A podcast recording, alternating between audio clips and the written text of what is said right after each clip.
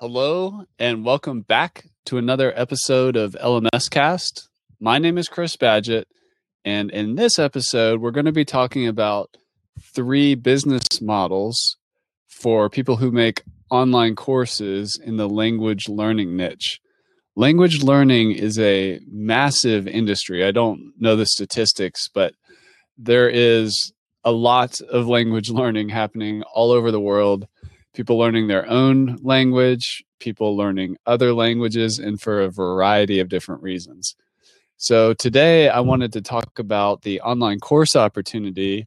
If you are a language learning professional or you're bilingual, trilingual, and, or you're just looking to build some kind of product or course uh, in the language learning niche.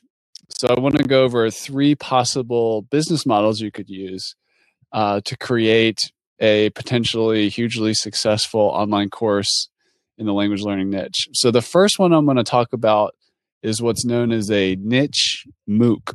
So what am I talking about here? What is a MOOC?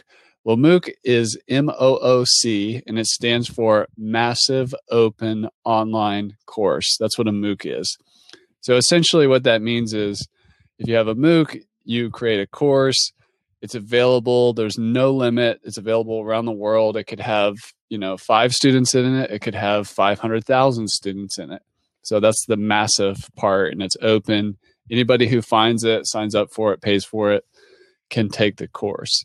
Now, I recommend doing a niche MOOC. So what I'm talking about here is uh, developing some kind of unique uh, online course in a language learning niche that's very niche. Uh, an example would be uh, like a business English course. You could create course a course designed to help people who are learning English. It's not their first language. Uh, become capable and adept in uh, business. So it's very different from just learning English and learning how to talk to people on the street and order food in a restaurant.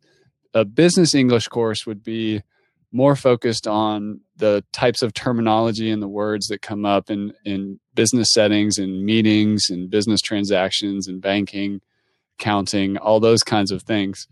Um, and of course, you could have very beginner basic business English and you could have highly advanced business English. You could also have business Japanese, where people who, let's say, executives from the US are going over to Japan and they want to um, you know put on a good impression and uh, try really hard to communicate in uh, the native language where they are in Japanese in my example. So it's not just all about learning English; it could be lear- about learning anything.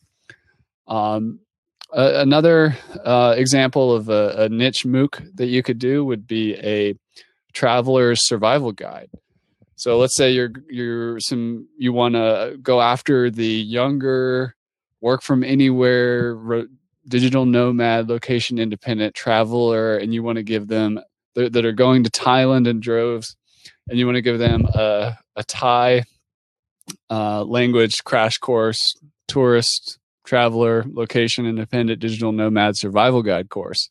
That's a very specific niche um, that you could do. You could also do that for you know people traveling to Spain or Brazil or um, just any any country, Russia. You can create uh, these these niche online courses that are designed to teach people exactly what they need. And just like our business example, like, well, which type of traveler are you catering to? Because I would not recommend like a general uh, language learning guide uh, to Nepal in Nepali. I, I would not necessarily recommend that. I would go after people who are going to Nepal to climb mountains. So they're mountaineering people uh, or trekkers, and they're going to be in the backcountry. They're going to be with um, Sherpas or passing through the villages and stuff. They're going to need to know certain words, you know, about mountains and trails and paths and routes and rocks and weather. These are the kind of words that are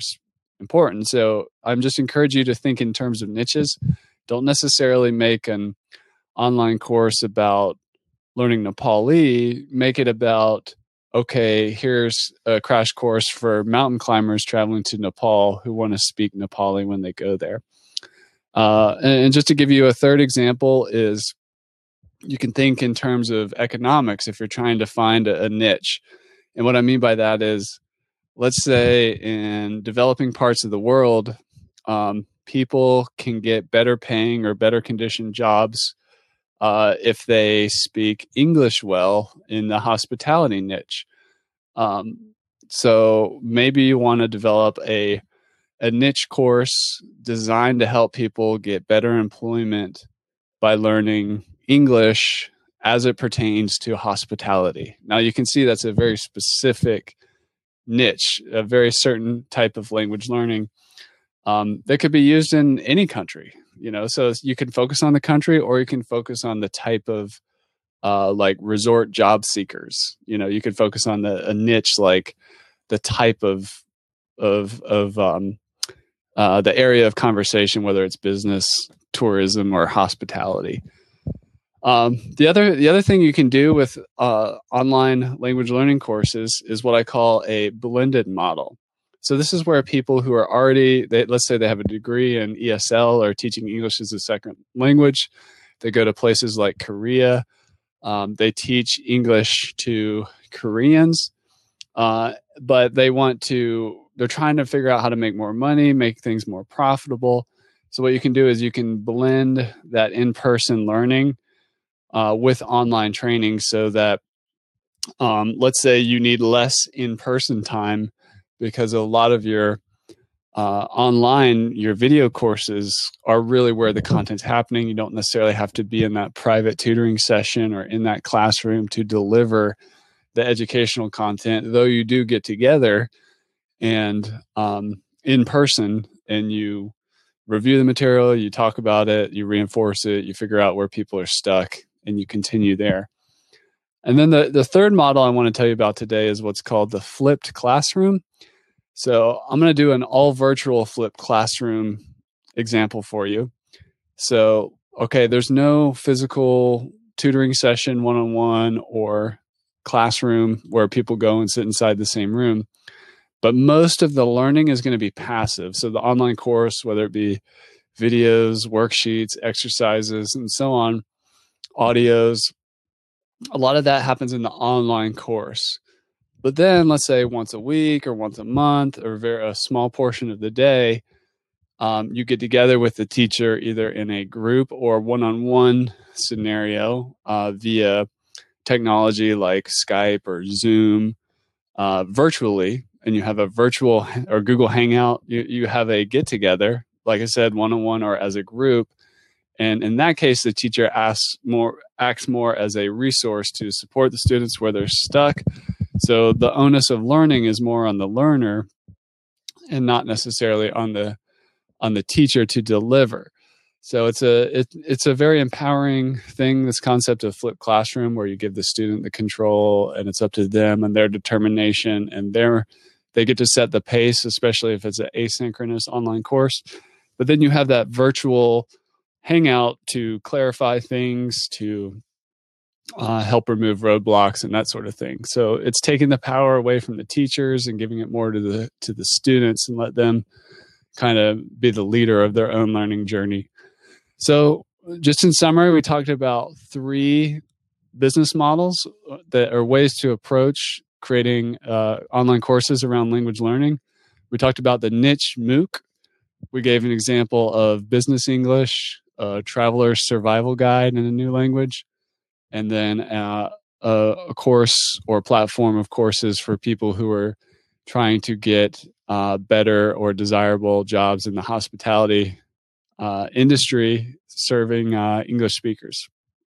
Uh, the second model we looked at was a blended approach where you take your in person uh, class or tutoring time and you add in an online component, which frees up more of your time or allows you to be serve more people at once. And then we also talked about the flipped classroom approach in a virtual setting where a lot of the learning happens in a passive online course and then on some kind of schedule or as part of the curriculum or whatever uh, the, the group or one-on-one uh, meetings happen to uh, reinforce the learning or provide an opportunity for feedback and that sort of thing.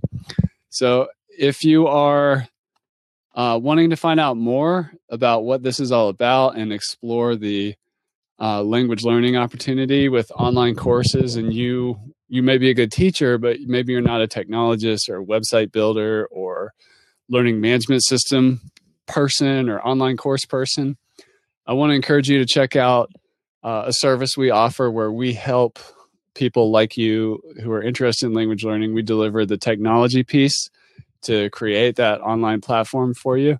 So I'd encourage you to go to lifterlms.com slash language dash learning dash courses.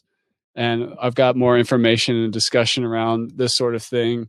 And there's a way to contact me if you're interested in discussing that. So again, go to lifterlms.com slash language dash learning dash courses. And we can, you know, I can show you more about that technology piece and tell you about if you are interested in having uh, someone else do the technology piece just so that you have the platform that you can step into. Uh, go check that out. Well, thank you for listening to this episode of LMS Cast, and we'll catch you in the next one.